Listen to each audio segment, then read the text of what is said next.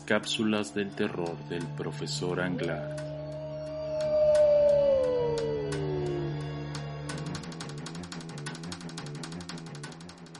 Hoy presentamos La Casa del Callejón. Yo era un chiquillo cuando nos mudamos a aquella gran y vieja casa del fondo del callejón. Nos habíamos mudado por el trabajo de papá.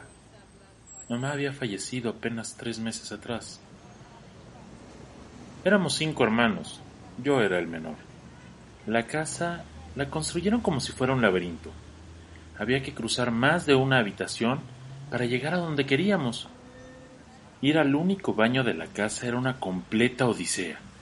Cruzábamos el patio, un corral, un segundo patio y allá hasta el fondo, escondido entre unos espesos matorrales, estaba el baño. Ay, era terrible tener que llegar hasta allá. El baño era la parte más oscura de la casa. Había muchos árboles que siempre se estaban moviendo. Y aunque no lo crean, algunas veces podía escuchar entre las ramas el susurro de mi nombre. Las luces entrecortadas del sol a veces parecían pasar entre las ramas y las hojas.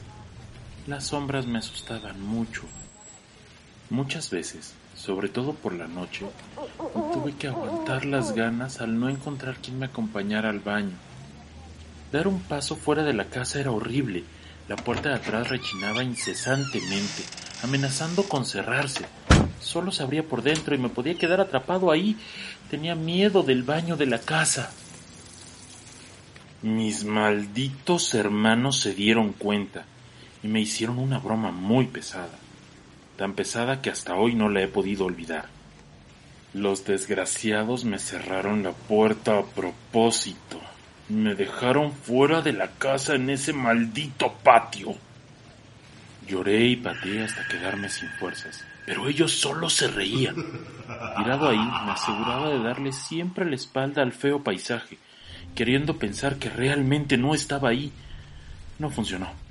El chiflido del aire pasando por las hojas, pronunciando mi nombre, no me dejaba distraerme lo suficiente para sustituir aquella pesadilla. Le grité a los árboles que se callaran y se pusieron a bailar de una forma macabra. Apareció una anciana pálida y enojada que gemía abriendo tanto su boca que parecía tener un oscuro agujero en lugar de cabeza. Arañé tanto la puerta que mis uñas se cayeron. Si hubiera tenido unos minutos más, la habría atravesado con mis propias manos. No intenté comprender lo que estaba viendo. Yo solo quería escaparme y ya. Mis gritos eran tan altos e intensos que mi hermana mayor lo escuchó y corrió a ver qué era lo que estaba pasando. No debió hacerlo. Esa vieja que gritaba empezó a flotar rápido hacia ella. Atravesó su cuerpo justo cuando estaba abriendo la puerta. Se desmayó. Salió vapor de ella. Después de eso nunca volvió a ser la misma. Comía, bebía y respiraba, pero no hablaba y miraba siempre al vacío. Era como si alguien le hubiera robado su alma. Con los años me enteré que en esa casa vivía una vieja, con muchos gatos, la loca de los gatos, así le decían los vecinos. La peste de la casa era terrible, la suciedad se amontonó. Ella no limpiaba y no podía limpiar. Ni muerta me sacarán de mi casa. La loca de los gatos murió. Sacaron su cuerpo sin la cara. Los gatos se la habían estado comiendo. Los vecinos se sintieron aliviados cuando se la llevaron. Ella cumplió su palabra. La casa del fondo del callejón sigue siendo solo de ella. Hoy salió de nuevo a la venta. ¿Te interesa comprarla?